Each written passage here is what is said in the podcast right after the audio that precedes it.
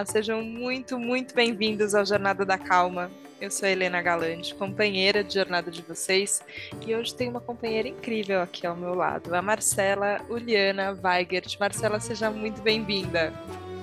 Eu agradeço, é um prazer estar aqui. Que gostoso, que gostoso. A Marcela é médica, gente. Médica, trabalha com saúde integrativa, trabalha com Ayurveda. E eu fiquei pensando, foi uma indicação da Verusca, uma amiga em comum que já esteve aqui, Verusca Galvão, no Jornada da Calma, muito querida, e ela falou: Helena, quem está cuidando de mim e da minha calma é a Marcela. Eu acho que vocês têm muito a ver, que vocês têm muito que se conhecer. E, e é engraçado, porque a gente tem uma ideia na nossa cabeça sobre médico, né? Sobre quando a gente vai no médico, sobre o que que o médico faz, do que que um médico cuida. Uh, e quando eu comecei a entrar mais em contato, tanto com a saúde integrativa quanto com você, eu fiquei pensando, tem tantas camadas sensíveis para além do que a gente considera que tem que tem a ver só com a medicina, que eu falei, nossa, eu acho que é, enfim, um mergulho muito mais profundo. É, mas ao mesmo tempo muito corajoso também, né? Eu fiquei é, pensando como a gente vai desbravando, né, esse, esses caminhos que ao mesmo tempo parece que são antigos, a Ayurveda é uma coisa muito antiga, mas ao mesmo tempo, para mim, ainda tem cara de novo e de, e de, enfim, uma novidade que a gente está lidando. Como foi, Marcelo, o seu caminho para a medicina e da medicina para esse caminho mais sensível? Sim, concordo muito com tudo que você disse. O meu caminho com a medicina acho que começou desde que eu era criança. Eu gostava muito de cuidar, é, vivia com os meus pais e com os meus avós e frequentava muitos médicos com meu avô. Então, me lembro muito da inspiração do médico dele de quando eu era criança e eu acompanhava as consultas e, e ele era sempre muito atencioso. E depois de anos eu voltei lá com meu avô, ele tinha ainda os desenhos que eu fazia durante as consultas. Então, isso me ensinou muito do que é a conexão médico-paciente, do que é realmente não focar só na doença, como muito foi assim no meu, no meu treinamento como médica. É, mas continuando ao longo da, da minha adolescência, minha avó teve uma doença degenerativa bastante grave e rara, e foi muito complexo porque ela ficou um ano e meio doente, acamada, e quase ninguém conseguia chegar nos diagnósticos. E nisso o tempo ia passando, o estado ia piorando. E aí também eu fui entendendo a importância do cuidador, do médico, de ser compassivo quando compartilhando um diagnóstico, um prognóstico, e aí foi quando realmente eu acho que meu coração teve certeza de seguir esse caminho.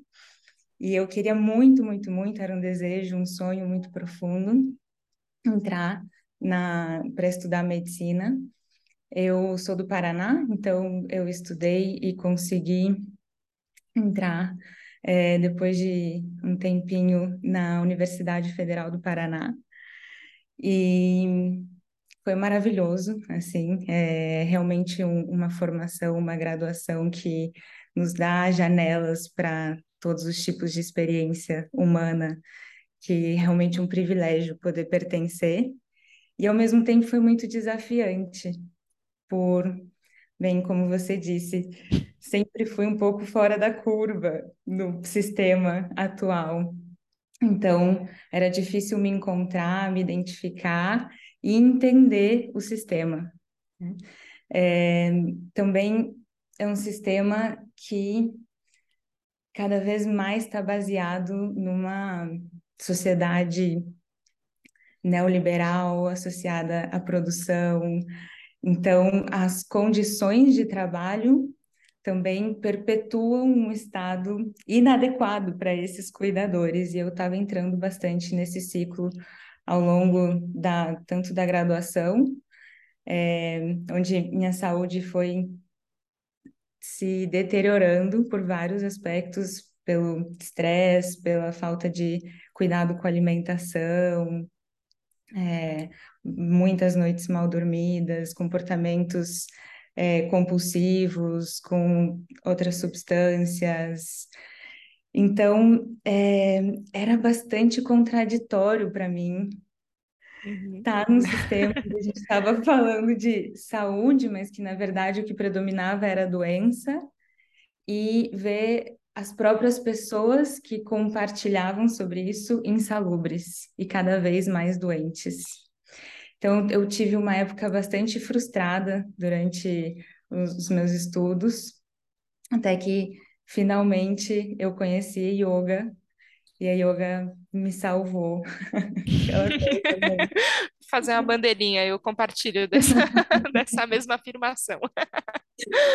Foi depois de uma situação também da minha vida pessoal que eu falei, caramba, não, assim não dá mais, eu preciso mudar e decidi fazer uma aula experimental e de aí eu nunca mais parei de fazer, faz 12 anos que eu estou no caminho de yoga e através do yoga eu conheci a Ayurveda.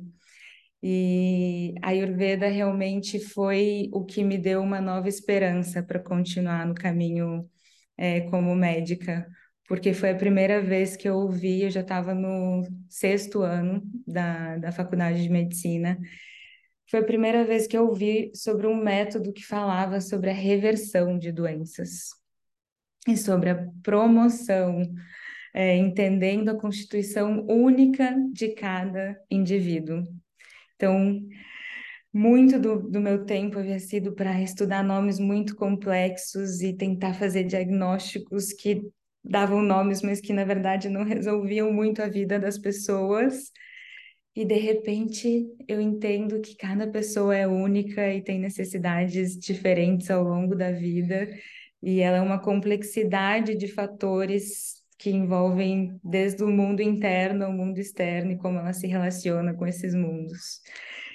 E aí foi uma paixão e eu comecei a trilhar esse caminho da medicina integrativa, ainda é, Fiz dois anos de trabalho no SUS, atendendo tanto em emergências, urgências, como em unidades básicas de saúde, fazendo atendimentos domiciliares, então ainda com foco na saúde alopática, mas entendendo que não era o que as pessoas, na maior parte das vezes, claro que nas emergências, nas urgências, essa medicina alopática é maravilhosa, eu agradeço, ela evolui, a tecnologia é incrível, mas em muitos dos casos, principalmente os casos crônicos, deixa a gente a desejar e a gente vai lidando com uma frustração muito difícil ao longo da nossa carreira.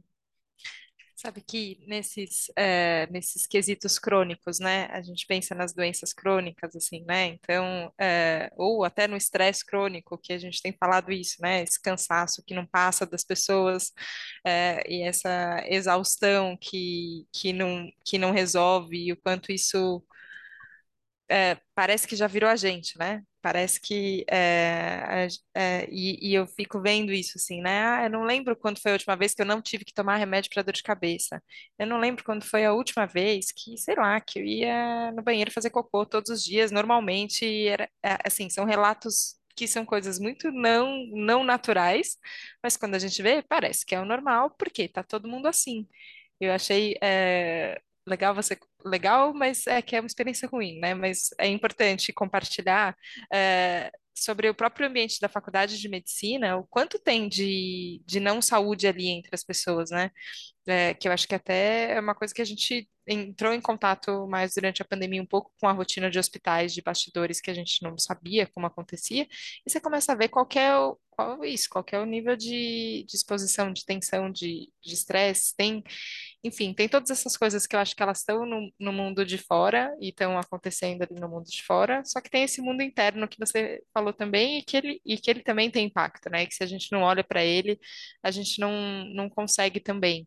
É, como você entende hoje o cuidado e a medicina? Ela tem ferramentas para olhar para essas duas coisas, para mudar o externo e para ajudar no interno também?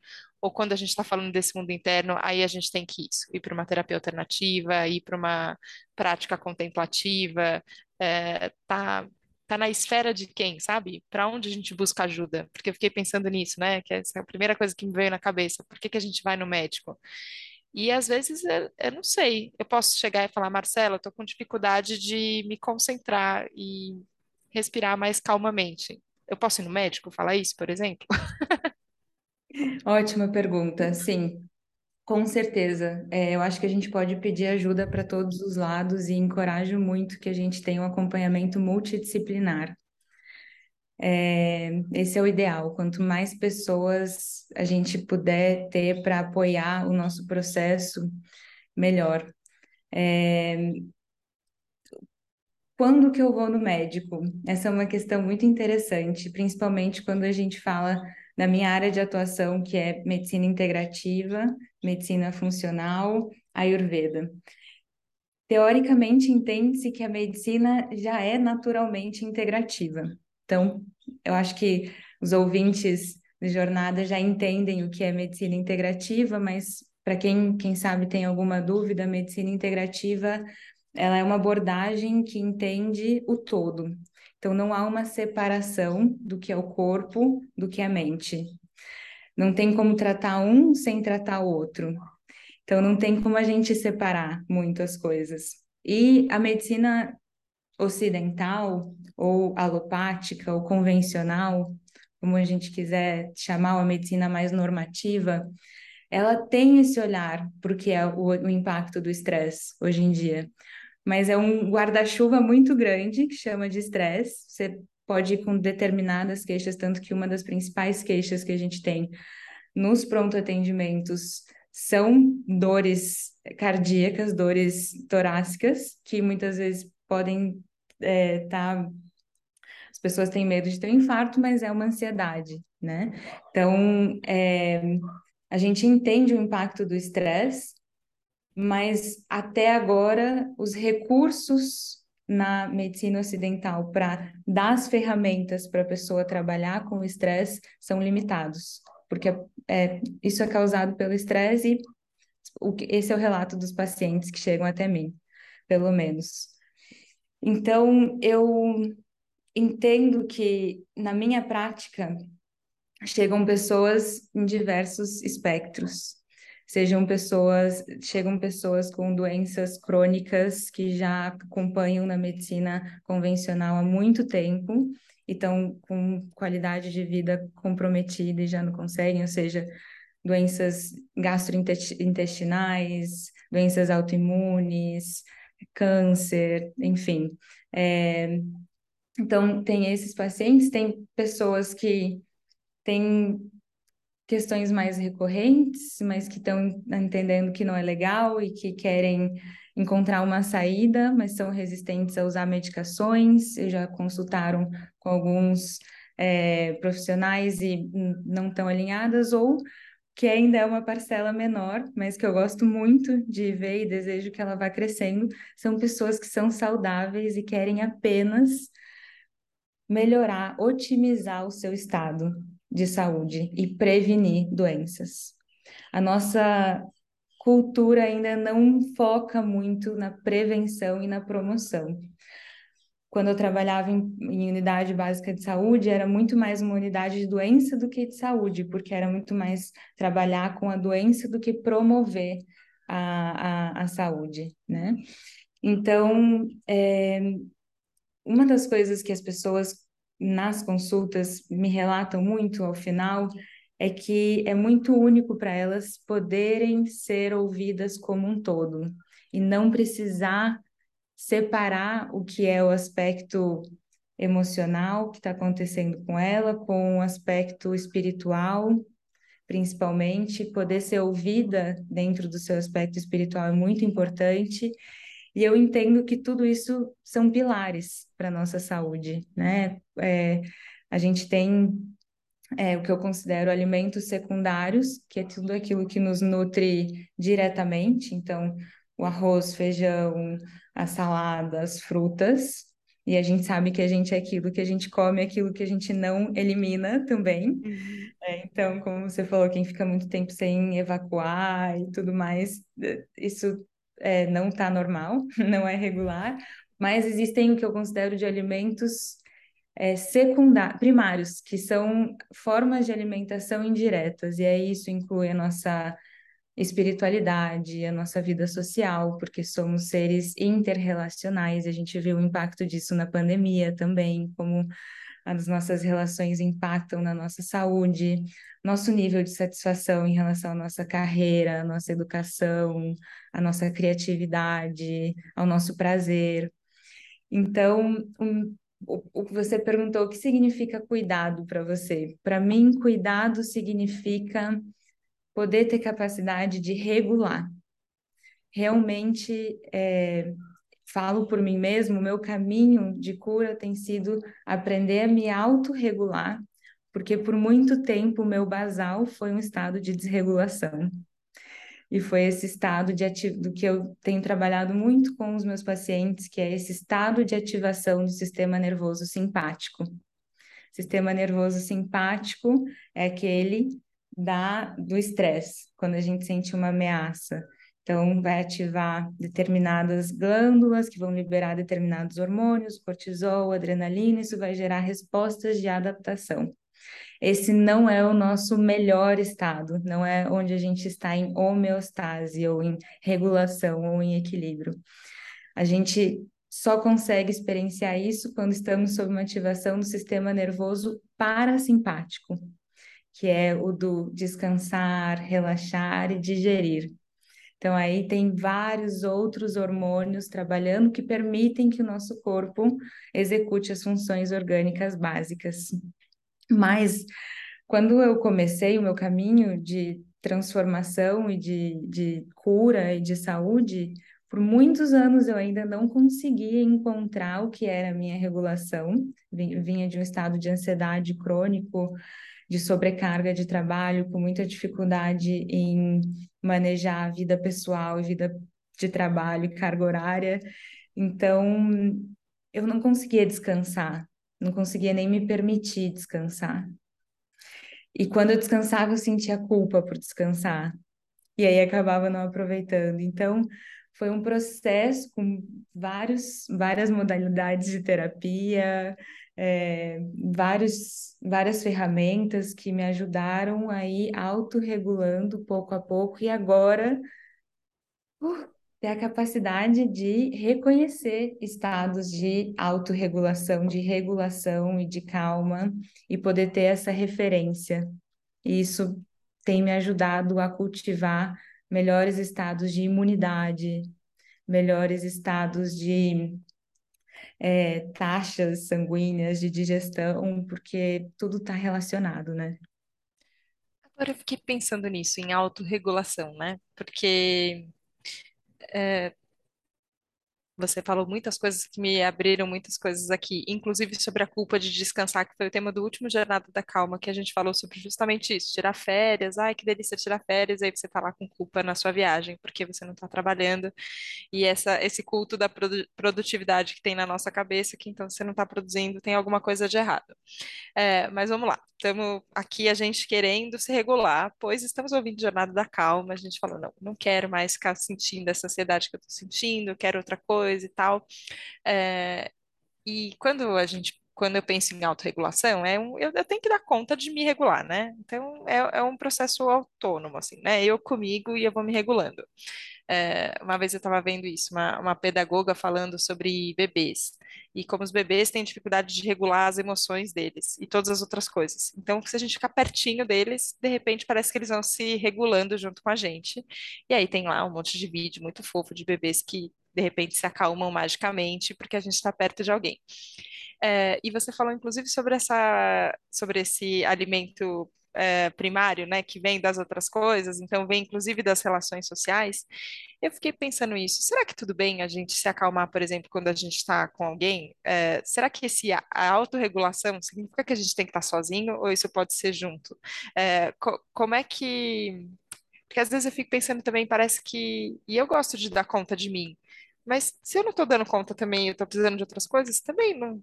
Será que isso cabe dentro do guarda-chuva da autorregulação? Fiquei pensando nisso. Perfeito.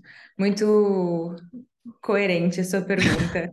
É, especialmente numa sociedade onde a gente está tendo uma crescente individualização, onde a gente tem que lidar com tudo e ter todas as respostas. Essa pergunta é muito pertinente no meu ponto de vista, a autorregulação tem a ver com a gente conseguir perceber quais são as nossas necessidades reais no momento atual. E isso demanda uma grande capacidade de interocepção e de autoconhecimento.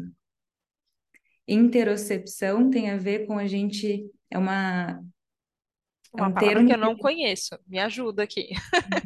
Tá. É, existe a propriocepção, que é a capacidade da gente perceber a nossa postura no espaço. Então, eu, meu cérebro está percebendo que eu estou sentada nesse momento. E a interocepção é a capacidade de perceber o que está acontecendo internamente. Então, perceber meu batimento cardíaco, perceber minha temperatura, perceber se eu estou com alguma dor ou não. E a interocepção é essencial para a saúde, porque os estudos mostram que as pessoas que têm maior capacidade de interocepção têm menos problemas de saúde, porque elas percebem antes as mudanças que estão acontecendo e vão buscar ajuda antes.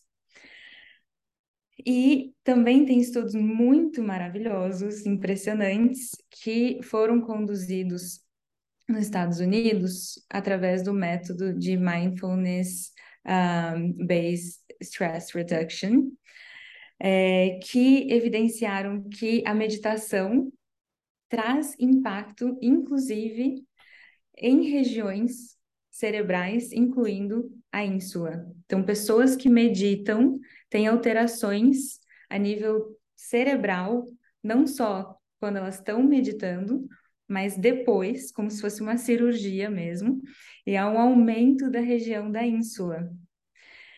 E a interocepção, então, vai nos ajudar a perceber, estou me sentindo sozinha agora.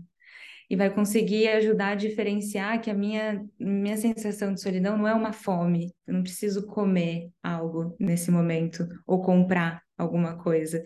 E sim, eu preciso conectar com outro ser, ou com outros seres. Então, essa é a nossa responsabilidade a nível de autonomia, mas as ferramentas que a gente pode usar para regulação são diversas e infinitas. Então, sim, a gente. E é, com a teoria é, vagal, polivagal, a gente entende que as pessoas que têm um estado maior de regulação delas mesmas podem, inclusive, impactar e regular outras pessoas que estão em desregulação no mesmo ambiente.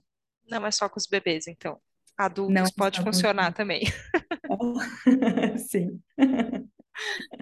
Incrível, muito legal, muito legal, Marcela. Acho que teve é, e é sempre legal olhar do ponto de vista científico, né? Porque a gente vai entendendo funcionamentos, e eu acho que quando a gente tem informações, é, esses processos ficam mais claros, né?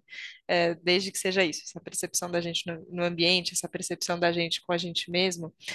Mas eu quero puxar um assunto agora, já estamos no final do jornada, mas eu não posso deixar de, de te perguntar sobre isso, que talvez tenha a ver com uma coisa muito antiga, né? Com uma. Um, é, um, é mais do que uma ideia, assim, né?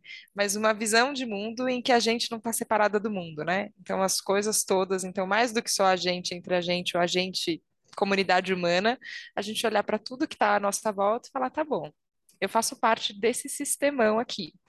E você fez um post sobre a Lua e eu fiquei encafifada. Falei, gente, a Marcela presta atenção nas fases da lua. Por que que...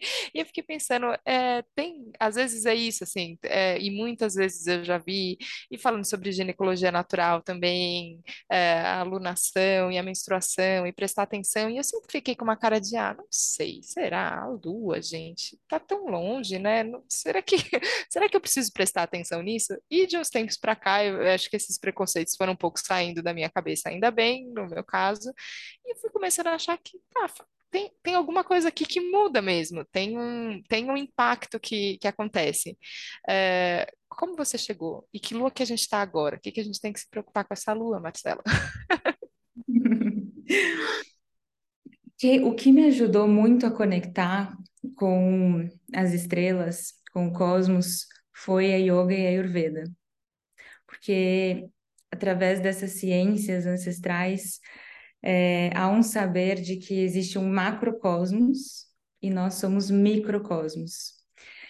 E mesmo com a física, agora, a gente já entende que a gente é constituído por pó de estrela, né? Na mesma constituição orgânica que tem nos planetas, no, no cosmos, faz parte das nossas células. Então, acho que para mim isso é uma grande evidência de que todos somos um, estamos conectados e estamos vindo do mesmo lugar. É, para essas sabedorias, há uma visão quase como, quase não, como que o Sol e a Lua são deidades, né? são entidades. Ou a gente também pode entender uma palavra que eu até gosto mais como grandes consciências, porque estão aqui no cosmos há muito e muito tempo. Então, tem informações específicas, propriedades, poderes específicos.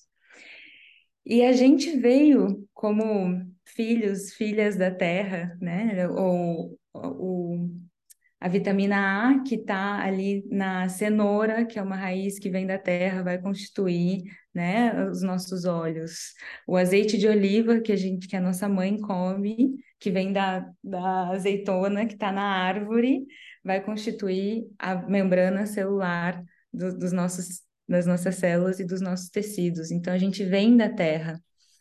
E como seres terrestres, a gente veio com uma conexão com os astros. Ou a gente tem um ciclo circadiano, por exemplo, né? Então, os nossos hormônios, que são mensageiros das nossas emoções e dos nossos pensamentos, eles estão conectados a esses ciclos também.